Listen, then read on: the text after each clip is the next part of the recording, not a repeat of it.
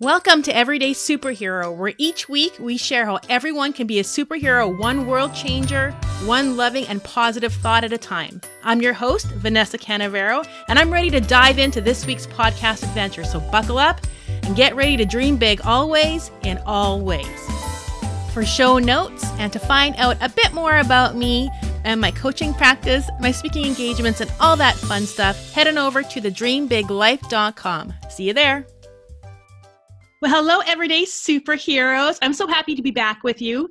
If you remember last, uh, the last podcast on Monday, I was talking about my friend Kelly, and I was hoping I could get her onto the podcast in order to share her story and just let you guys know how magical she really is.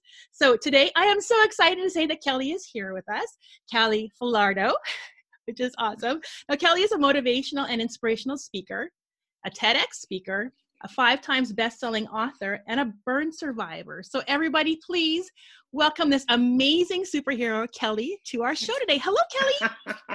Hi hey vanessa. Oh my god you're, you're so adorable. I just love you so much. Thank you for having me on your show.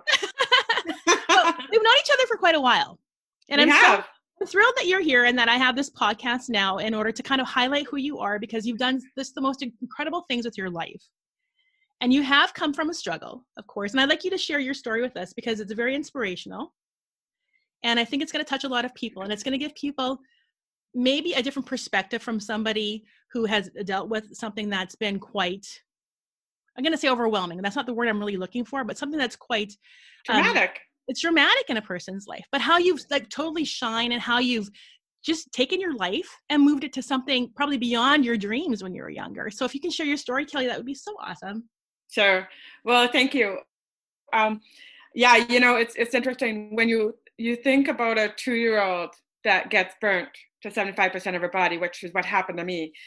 You know, and you think about how tragic that is, that, you know, especially those of us who are mom.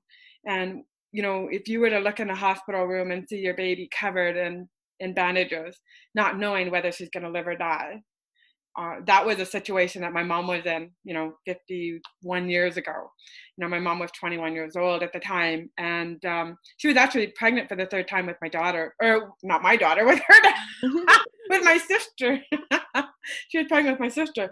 But anyways, we lived on a farm, and at the time, and uh, so my cousins were throwing shingles in a fire, and a spark came out and landed on my dress, and I exploded and so they rushed me to the hospital, and I spent four months in the hospital. And again, my mom didn't know whether I was going to live or die. You know, she still tells me the story about um, the doctor, and she asked the doctor the night they brought me in to emergency, and she asked him, she said, "Is she gonna like, what are her odds?" And the doctor said 50 50. Wow. And I was burnt, you know, two years old, 75% of my body and I spent four months in the hospital at that time. Every two days, I'd be in the operating room, and then every two years until I was 20 years old, I'd have to go back to the hospital for more surgeries. And um, so I never ever thought I'd ever get married. I never thought I'd get kids, have kids. I was known as the ugly Scarface girl, and um, I just never thought I'd ever have a good life. And but I did, you know. Actually, when I was 19, I met the man who became my husband. And uh, we lived together for about 10 years before we got married. And then I said, you know, I, I wouldn't mind having a baby. But I didn't ever think I'd have a baby because as a burn survivor, I thought, well, burn survivors don't have babies, right? I just didn't mm-hmm. think I physically could. And it wasn't until I met Cindy Rudder, who um, is another burn survivor in the US, and she was at the World Burn Conference with me. And I said, Well, I don't think I can have kids. And she goes, What do you mean, Kelly? What do you mean you can't have kids? I said, Well, burn survivors don't have kids. And she's like, What do you mean? I have two kids. And she said, That girl over there has two kids, and she's burnt way worse than you and I. She had no arms. And, mm. you know, and she said, Well, what do you mean you don't think you can have kids? And I said, I don't know. I don't get it. I just don't think I can. But anyway, she goes, Well, yes, you can. So we had a, uh, a daughter, and I was so excited about having a daughter first because I thought, I wondered what I would look like without scars. And I wondered if, you know, having her first, and I might know what I would look like. And then I got pregnant a second time. This time I lost a baby. So I still remember, you know, holding my little baby, and um, she was 28 weeks old, or t- yeah, 28 weeks when I lost her, and that was probably more traumatizing than my burn. Oh, wow. You know, because I blame myself for losing the mm-hmm. baby, mm-hmm. and um, and the worst part was that when I was five months pregnant, I looked down at my belly and I said, "It's okay if you don't make it because he doesn't want you." Oh my god! Because my husband at the time didn't want a baby, another baby. So then two months later, when I lost her, of course, it was my fault. I took all the blame. I took all the guilt. I took all the shame. It was my fault as far as I was concerned. So, um, and I thought I'd never ever have a chance to have another baby. Mm-hmm. So, anyways, when the doctor um, actually delivered her, um, he she said to me, "Do you want to have an autopsy?" And I was like, "Yeah, absolutely," because I wanted to know why why she passed away. And sure enough, what had happened was that her umbilical cord grew shut instead of open. Oh my gosh! I know, and you would think, how would that happen? That, yeah, is that possible? How mm. is that possible? Right? Like it just doesn't make any sense to me at all. We didn't even know what was happening. There's no way that we could have even predicted this is what was going on. So, anyways, I still had a lot of, you know, I was pretty upset. And I still remember my daughter. She was about a year and a half at the time, and I couldn't even get out of bed for like a month solid. I couldn't get out of bed. And I still remember my daughter pulling my arm out of bed saying, "Mommy, I need to eat." Right. And so, so anyways, um, you know, I did get through that and everything, and eventually I got pregnant a third time. And this time, I was pregnant with twins. That's incredible. First of all, that you're pregnant with twins, but how difficult that must have been uh, also on your body, right? With it was uh, for a number of reasons. Well, mostly because I was a burn survivor, we didn't know if my scars were going to stretch enough. But here was the beautiful thing about, you know, being pregnant with the twins. I now had my answer as to why I lost my second baby. That's she beautiful. was a gift. Yeah. The tragedy was a gift. Her her death was, you know, she gave up her life so that we could bring the twin boys into the world because we never would have had the boys. We would have stopped at the two girls and we never would have brought the boys into the world. Yeah. And so I see that tragedy as a gift. Mm-hmm. And just like I see, you know, me getting burnt as a two year old as a gift. You know, at first, like when you're going through all these tragedies and everything, we see how horrible they are. But really, when you think about it, the two year old grew up, she got married, she had three kids, she went through a divorce, but then she became a you know a five-time best-selling author. She got you know the Queen Elizabeth Diamond Jubilee Medal, but why do we say Woman of Distinction? She's done multiple TEDx talks. She's you know got this this documentary about her life story called Still Beautiful that has impacted over 10 million people. So, really, is my life a tragedy? Well, and I, I, first of all, I mean, you have got the most incredible story, and I'm so grateful you're sharing it with everyone because I mean, I think it's definitely going to help the world be a better place because you are a superhero. Like, it's just amazing. You just being being honored to know you is just something incredible, Kelly. But I mean, there's a thousand questions I can ask you just from, you know, what you've just talked about. But I love your perspective. And I think that's one of the greatest things I love about you is your perspective on things is isn't typical, I guess, right? You don't sit there and think, oh my gosh, why is my life why, you know, why is it like this? Why? You're like, okay, this is what it is. How can I help everybody with this? Exactly. You, turn something difficult into such a blessing, and not just for you, but literally for the world. Because I know with your documentary, it's going to go worldwide, which is, but we're going to talk about the documentary in a bit. but I'm not going to keep on track if I keep talking to you. So, okay. So, so you had said you're a best-selling author. You are. You're a five-time best-selling author. Um, you've got a wide variety of books, though. Right? I do. So tell me about your books. Like, what was the first one you wrote? The first one was No Risks, No Rewards. And that was this book. No risk, okay. no rewards. Beautiful face on that. Yeah. and, um, yeah. And basically, what happened was when I decided 10 years ago that I wanted to be a speaker, my speaking coach at the time said, Kelly, you need to have a book. The, for two reasons. One is because when you speak for 20 minutes, 30 minutes, an hour, people want to know more about you. And then they have a little piece of you that they can take home and learn more about you. The second reason is because if people ask you to speak for free, you've got a product you can sell. Okay. And so I said, okay, I didn't know how to write a book. I was like, I don't get it. I, you know, I don't have enough content in me to write a book. And a publisher turned me down. They said, no, you don't have as much of a story. We don't want to publish your book. And I was like, okay, fine.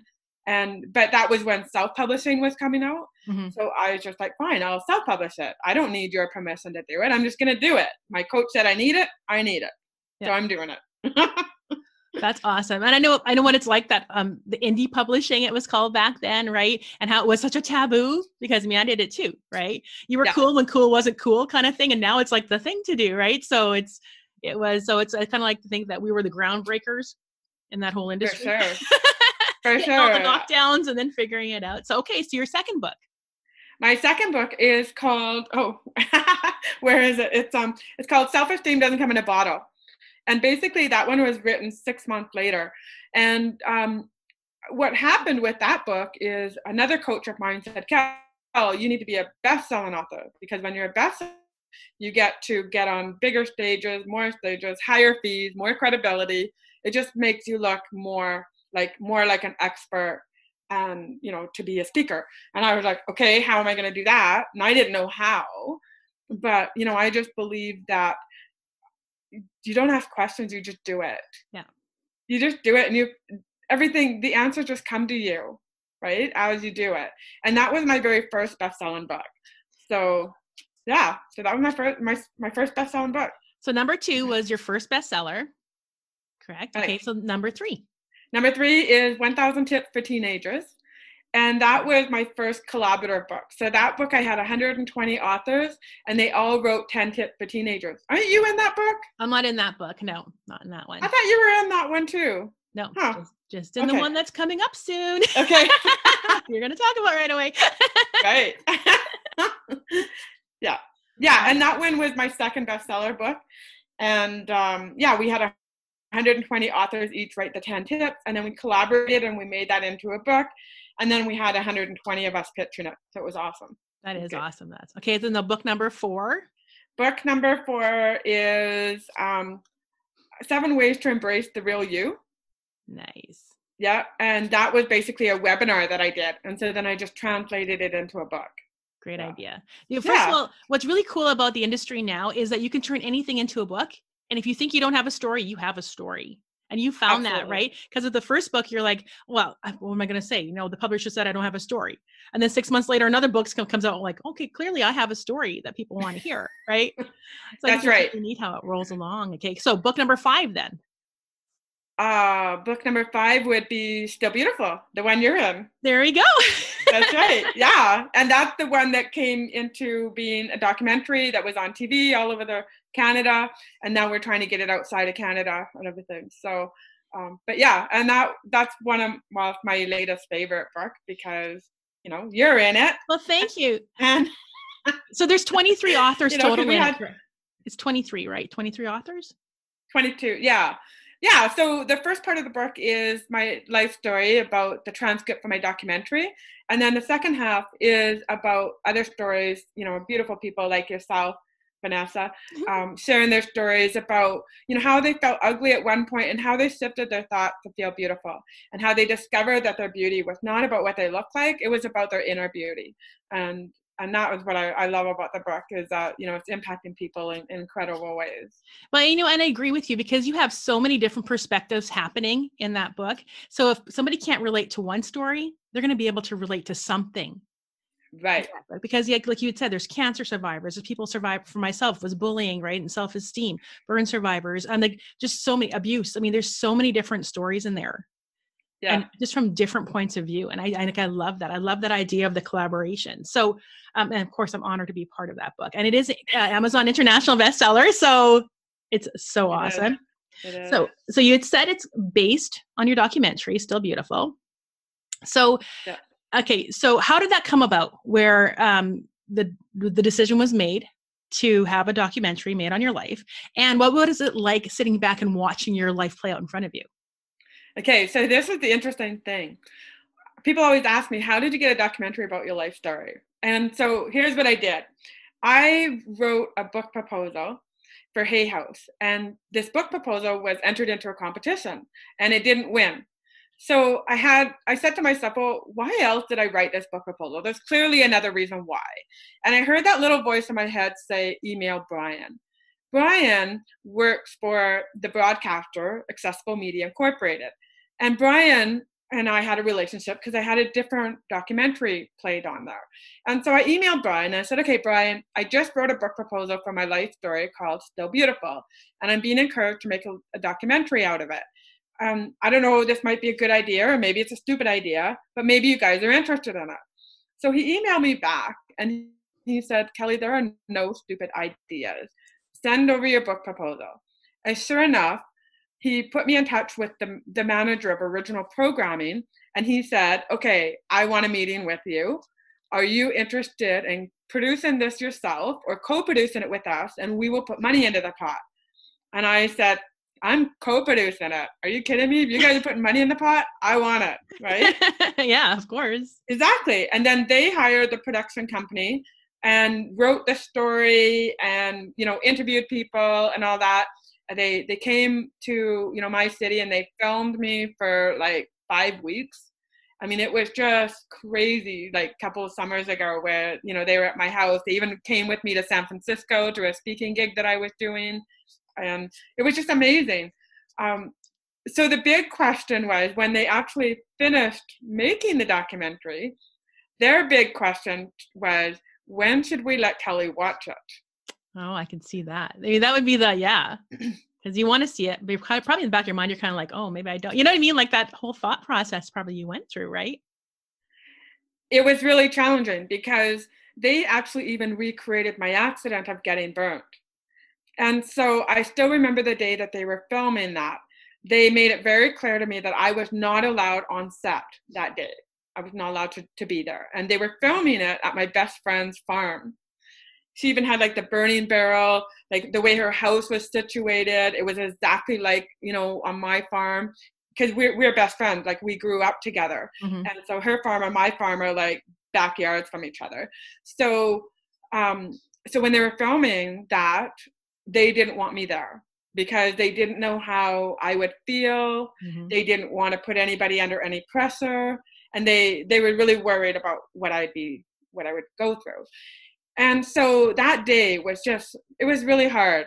But anyways, that night what happened was my friend's husband, he did the pyrotechnics for the fire. And so he did this demo and he put it up on Facebook. And I happened to watch it and it wasn't it wasn't me but it was like a dress that he had put on fire and he, and it exploded and and he you know did this video of it. And i watched it the first time it didn't bother me. And then i watched it a second time and then i watched it a third time. Yeah. and then that was when the whole emotional thing took over for me because mm-hmm. you have you have, you have memories of it happening still, right? No, I don't. You don't. Okay, so you could relate I, to what you were doing, going through at that moment. Probably was the. I could. I. I don't remember the accident. I don't remember nothing till I was about five years old, and in fact, I didn't even know how I got burnt until I was about eighteen. Oh wow! And so my my memory had completely blocked it out. So then when they did the documentary, they didn't know if they should show me the rough cut or wait until it was in its final format and then show it to me. Mm-hmm. But they decided that they would show the, me the rough cut. And then I had to make a decision. Did I want to watch it by myself or watch it with somebody? Mm-hmm. And they're in Toronto, so they couldn't come watch it with me. And they really, ideally, that's what they wanted was to watch it with me so that they could support me in whatever emotions that I was going to go through. Mm-hmm. And the interesting thing was, I asked three different people if they could come watch it with me, and all three canceled. Oh wow! Yeah, and I like I asked one person and they canceled, and then I asked another person and they canceled, and then I asked a third person and they couldn't. They canceled, and I thought, okay, there's a reason why I'm I'm supposed to watch this alone, mm-hmm. right? And so I watched it alone, and yes, it was very, very traumatizing for me to watch it mm-hmm. because I didn't really see my accident, right? So I didn't know. And so that put a visual to it.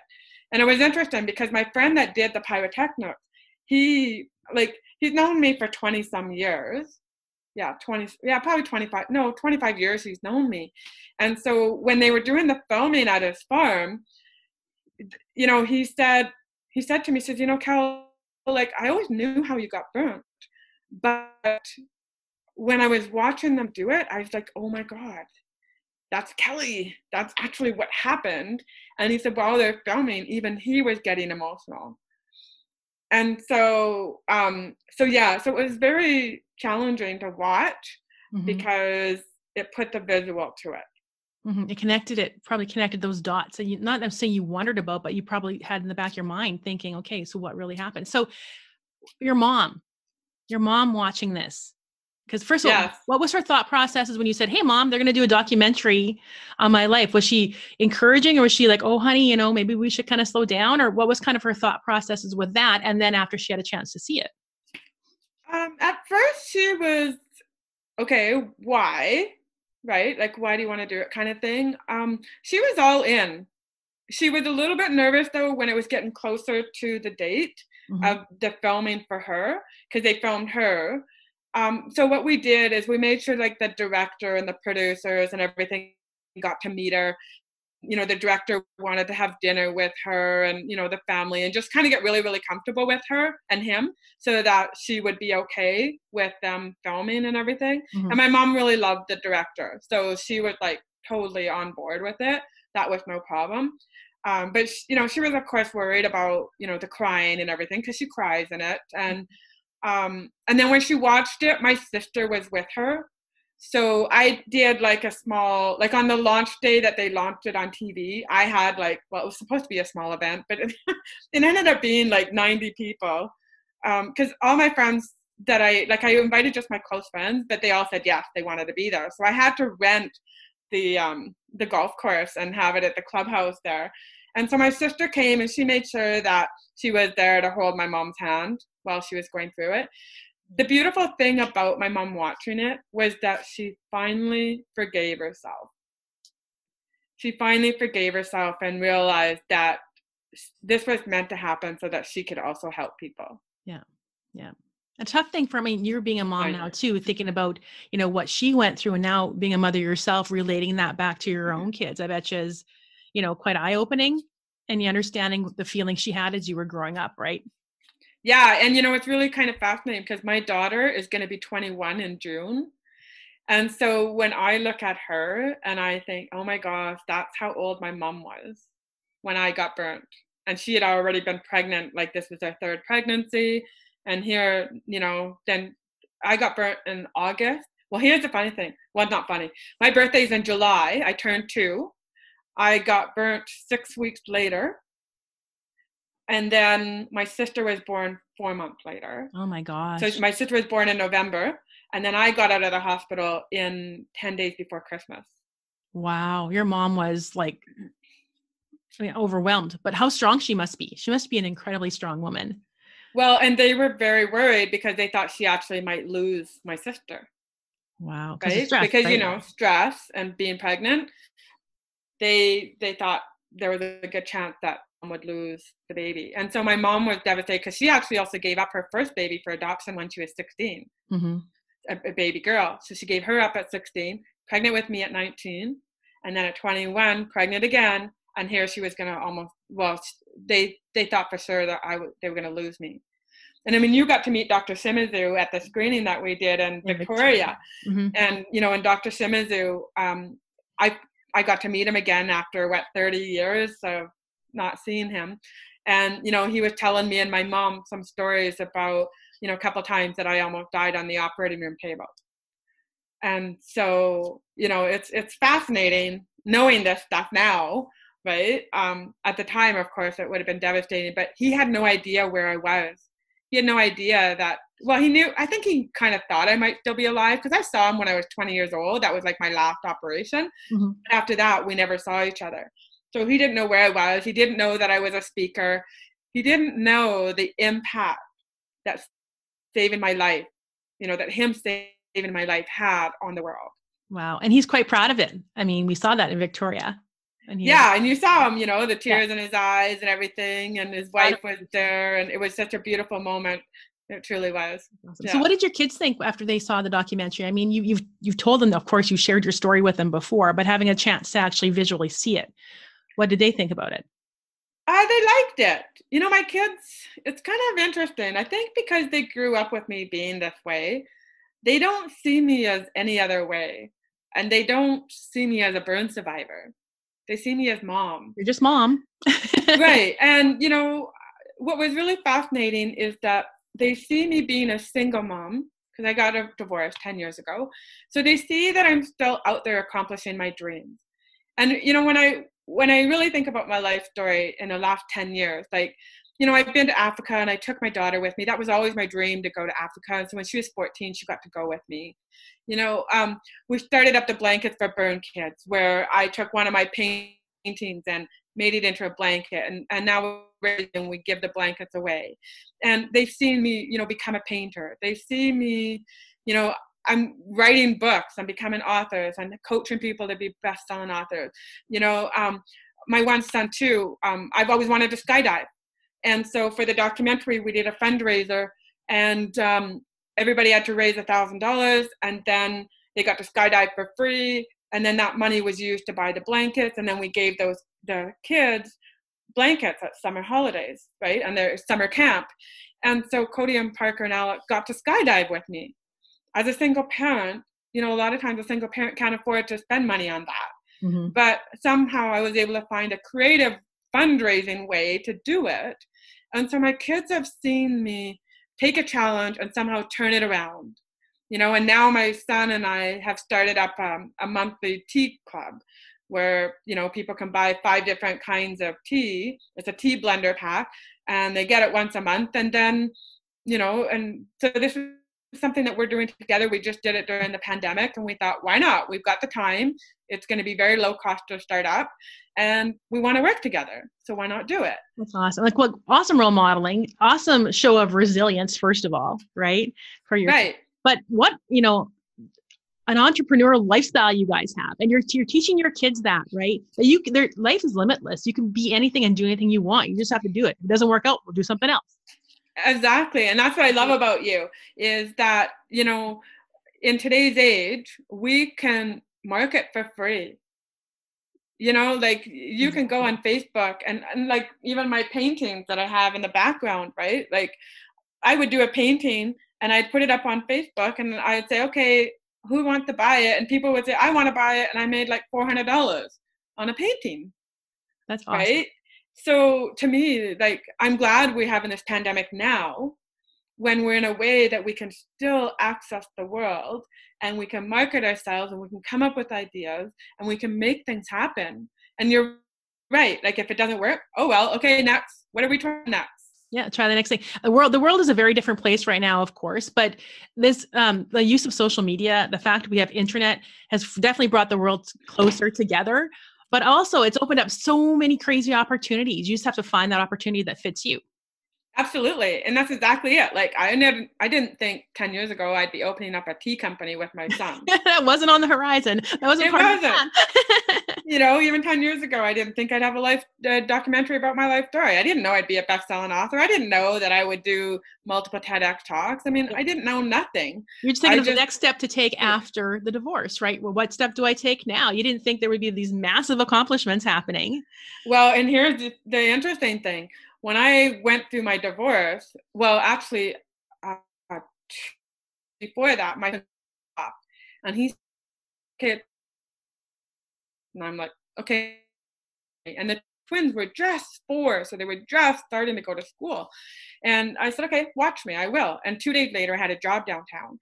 So then, to make a long story short, what happened was um, I decided I wanted to be a speaker, and I started making that happen and then I decided, okay, I'm I'm gonna end my marriage, and I did. So I still had a full time job. I had my um, scrapbooking business, plus I was being a speaker, and and I was married, right? Well, and then I went through that that whole divorce thing. I sold my business, gave him his half of the money, and then four months later, my boss came to me, and she said, "Okay, I have a question to ask you. I had like the worst performance review in my life. And she said to me, Are you going to be excited to come to work on Monday or relieved if you don't have to? And I was like, Oh, I just hit myself on the chest. I was like, Frig, that hit me right to my core because I knew that I did I wanted to be a speaker full time, but I just left my marriage four months earlier. Yeah. How was I now going to go from no income with with a man, right? No support that way, to now no job and needing and, to care three kids and needing to pay for a mortgage and needing to you know have some sort of life exactly and and he said to me i could only leave the marriage if i gave him the house and the kids so i went and i moved in with my aunt and uncle in the basement and so here i am now four months later also being told i'm going to lose my job and i was like oh, what am i going to do and it was just like you know it was like my boss was the mother bird and i was the baby bird and she's pushing me out of the nest Mm-hmm. And you know, when when the baby bird learns to fly for the first time, does she ever hit the ground? No. No. She dips and she goes right back up and she flies higher than ever before. Yeah. Higher. That's right. right. Build your wings on the way down, right? That's, so that's right. happens, yeah. That's right. And so I said to myself, um, I, I uh, yeah, I, I read this women's magazine and every second page it said follow your passion full time, follow your passion full time, follow your passion full time. I came to the middle and it said in big block letters, why don't you trust that God will provide you everything you need? Oh wow. And I slammed it shut and I was so mad. And I was like, okay, I get it. I get it. And I asked myself that question one more time. Are you going to be excited to come to work on Monday or relieved if you don't have to? And I went into work that day or the next day, packed up my office, sent my boss an email, you're right. Today's my last day. Wow. Yeah. Talk about a massive life change. Oh yeah, total. But just you know, when, when some people, you know, some people would look at it and go, like, I mean, you were, of course, you were worried, you were panicked because you think of all these possible scenarios that could happen, and some people would dwell in that. Yeah. Right. And, and take the have fear overtake them and not make another step, and be stuck in a life that they dread. But you decided not to do that. No, exactly. Um, at that point, I was on to my second book, Self Esteem Doesn't Come in a Bottle. And I just thought, okay, what what can I do now? And I just asked myself, what what next? And I said to myself, what if I could market myself 40 hours a day a week instead of working in an office for 40 hours a week? Yeah. Like where could I go? Right. So it was I got on the horn. And you know, the fascinating thing too was where I was living, my aunt and uncle's house, they had no internet. Oh my. No internet. So you had to so, go elsewhere for your internet or use the phone, right? Use your phone, or I would go to Starbucks and I would stay at Starbucks all day. I'd order tea so that I could just get hot water and refill it every day. Yeah. Like, you know, and um, I worked at Starbucks. I worked at people's houses. I I went wherever I needed to go, and every day I would be pitching myself as a speaker. I'd be writing my book. I'd be launching it anything towards my dream is what I would do. And I wouldn't let anything stop me. It was just like, what is it going to take?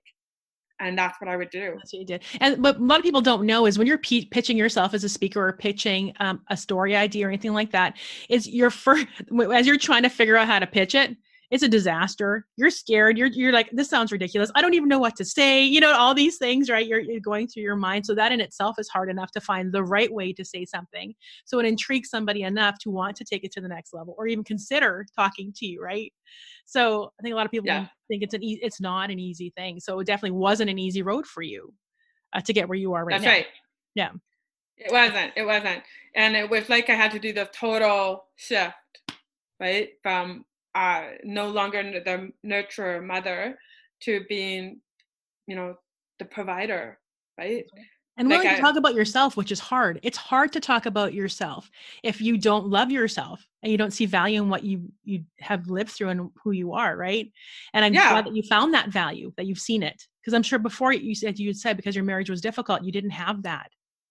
You didn't that's have right. how great you were right yeah, that's right. You know, and when I said I wanted to be a speaker, my husband said to me, Well, who's going to listen to you?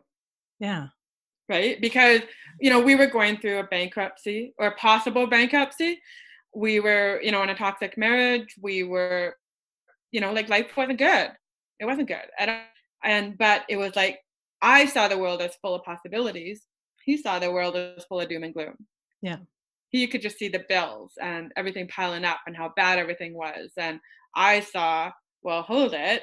If I do this, this, and this, I'm gonna do this, gonna get this, this, and this result. Mm-hmm. So it's up to me. You can, like you said, I mean, some people will just let something stop them dead in the tracks and not move forward.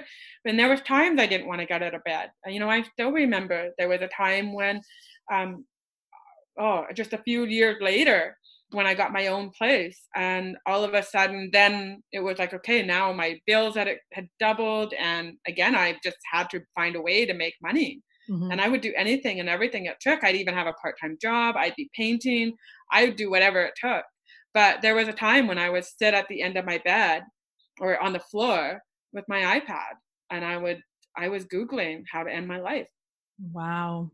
And there was three non-negotiables. One was that uh, my kid couldn't find me, right? Like I didn't want my kid to be the one to find me because I then they would take the blame. Mm-hmm. Um, it had to be painless, and it had to be final. Mm-hmm and because I didn't want to end up in a hospital somewhere, you mm. know, mm and now have a whole new set of problems. And you know, I still think about that day, and it's like I thought about my kids. Yeah. You know, I thought about my kids, and I still remember one time um, Parker, my one son, saying to me, he said, "You know, mom, I was dropping him off at school a couple years, about a year and a half ago. I was dropping him off at school." And he said, You know, mom, some of my friends complain about their moms and I tell them, no, I can't relate. I don't get, I don't understand. That I'm proud of my mom. I love her. Oh, how beautiful. Right. You know, and um, it was like, oh my God, that's so powerful. Right? That is powerful. It makes you, it made you realize I'm doing something right. I did it exactly. right. Exactly. I am not the bad mom that I might think I am sometimes. Yeah. Right? And I guess every mom probably has that thought process as well, right? Absolutely. But yeah, that definitely. Yeah, oh, that's for sure. Okay, so your documentary. Where can people find the Still Beautiful documentary? They can go to ami.ca and search for Still Beautiful. I'm not sure the exact URL, but yeah, search for Still Beautiful. Perfect. At ami.ca. And I will definitely include that in the in the podcast show notes as well, so sure. people can get a chance to watch the documentary because it is fantastic. It's a fantastic. It okay, so you're a TEDx speaker as well. I am. First of all, how did that happen? And what was it like being a TEDx speaker? Because that's a massive accomplishment too. It is. Okay, so that was probably one of the scariest speeches I've ever done, even though it was only 100 people. It was because I usually speak from the heart. So usually I plan my opening, my closing, whatever comes out in the middle is what I I feel like I'm, you know, compelled to say. Mm-hmm. I, I just let my heart speak. But with the TEDx speech, you have a specific format that you want to follow, and it has to be done within a certain time frame. And I wanted to do topic ugly is still beautiful, but ugly is an acronym. And so throughout the speech, I spell out what ugly really stands for. Um, how it happened basically is I hired a coach, took his program, that's with Corey Poirier, mm-hmm. and um, so one of his suggestions is that you put a topic idea up on Facebook and then you research it. What does your tribe want? So I did. And so what happened was one of my Facebook friends contacted me and she said, Hey, I noticed that you want to do a TEDx talk. And I said, Yeah, I do. She goes, Oh, I just got my TEDx license and I'd be honored to have you on my stage. Wow. Things happen for a reason, right? Yeah, exactly. And that was how I got the first one. And then the second one, what happened was um, we found out that they were doing one here in my local city in Edmonton. And uh, so I just applied for it and they accepted it. So, but you're right, it's, it's a huge accomplishment for anybody that wants to be a speaker or an author. I highly recommend become a TEDx speaker. Mm-hmm. It will mm-hmm. give you incredible credibility uh, people love knowing they're hiring a TEDx speaker. That's well, yeah, it has that credibility behind it. I mean, TEDx yes. is a, an amazing platform, and That's it's right. inspirational, and it's always positive. And, and when are you doing yours? Well, you know, I was just after talking, I'm just like, okay, I better write that one down. Kelly's going to ask me that question. okay, that's in the works. That's I'm, I'm planning that in my life here. okay, good. So um, your TEDx speeches, they can be viewed still, right? They're on YouTube as well. With the one is, the other one isn't. Okay. So. How many views is. do you have on the one? Because I know it was Not very many. really. It's no, I mean, I think it's at sitting at about 3,500. But Goalcast did a video about my life story, and that one had 9.7 million views. Wow. Okay. So So- I'm going to ask you to send me links to both of them. Okay, And I'm going to add them in the podcast notes because I mean, people are going to want to watch this because it's amazing. You've got an incredible story, Kelly. I'm just going to keep saying that. People are going to be like, oh, that's all she says, but it's true. You've got an amazing story. Okay. So you've done all these incredible things with your life. What's next for you? Oh my gosh. You know, I always hate when people ask me what's next, you know, because I honestly don't know what's next. I really don't. Right now, I've been coaching people to write books and become best-selling authors. I love it. I love seeing people actually, you know, come up with a book and actually, you know, do it and mm-hmm. accomplish it. So I love that part of it. But there's still that piece of me that, you know, wants to get back on stage. And, you know, we're all going through this whole COVID virus. So I'm just, it's, it's, um, it's killing me not being on stage. It Yeah. really is. And I don't know why it is. It's just, um, I think because I, well, no, I think it's just because I love to be able to get up there and just really share with people some heartfelt stories, you know, and get them inspired to transform their own lives and love who they are and see their value. Oh yeah, So, absolutely. So yeah. okay, let's say somebody wants to get a hold of you for uh, coaching, whether it's through the writing, publishing, through coaching for life, for um, you know, booking you for an event, or just wanting to get to know Kelly. How do they? How do people contact you? Okay, so I have a couple different things. One is they can go to my um, this is my online calendar. So bookkelly.as.me, and you can get a 15 minute free call with me. Okay. So a free coaching call. They can do that. Okay.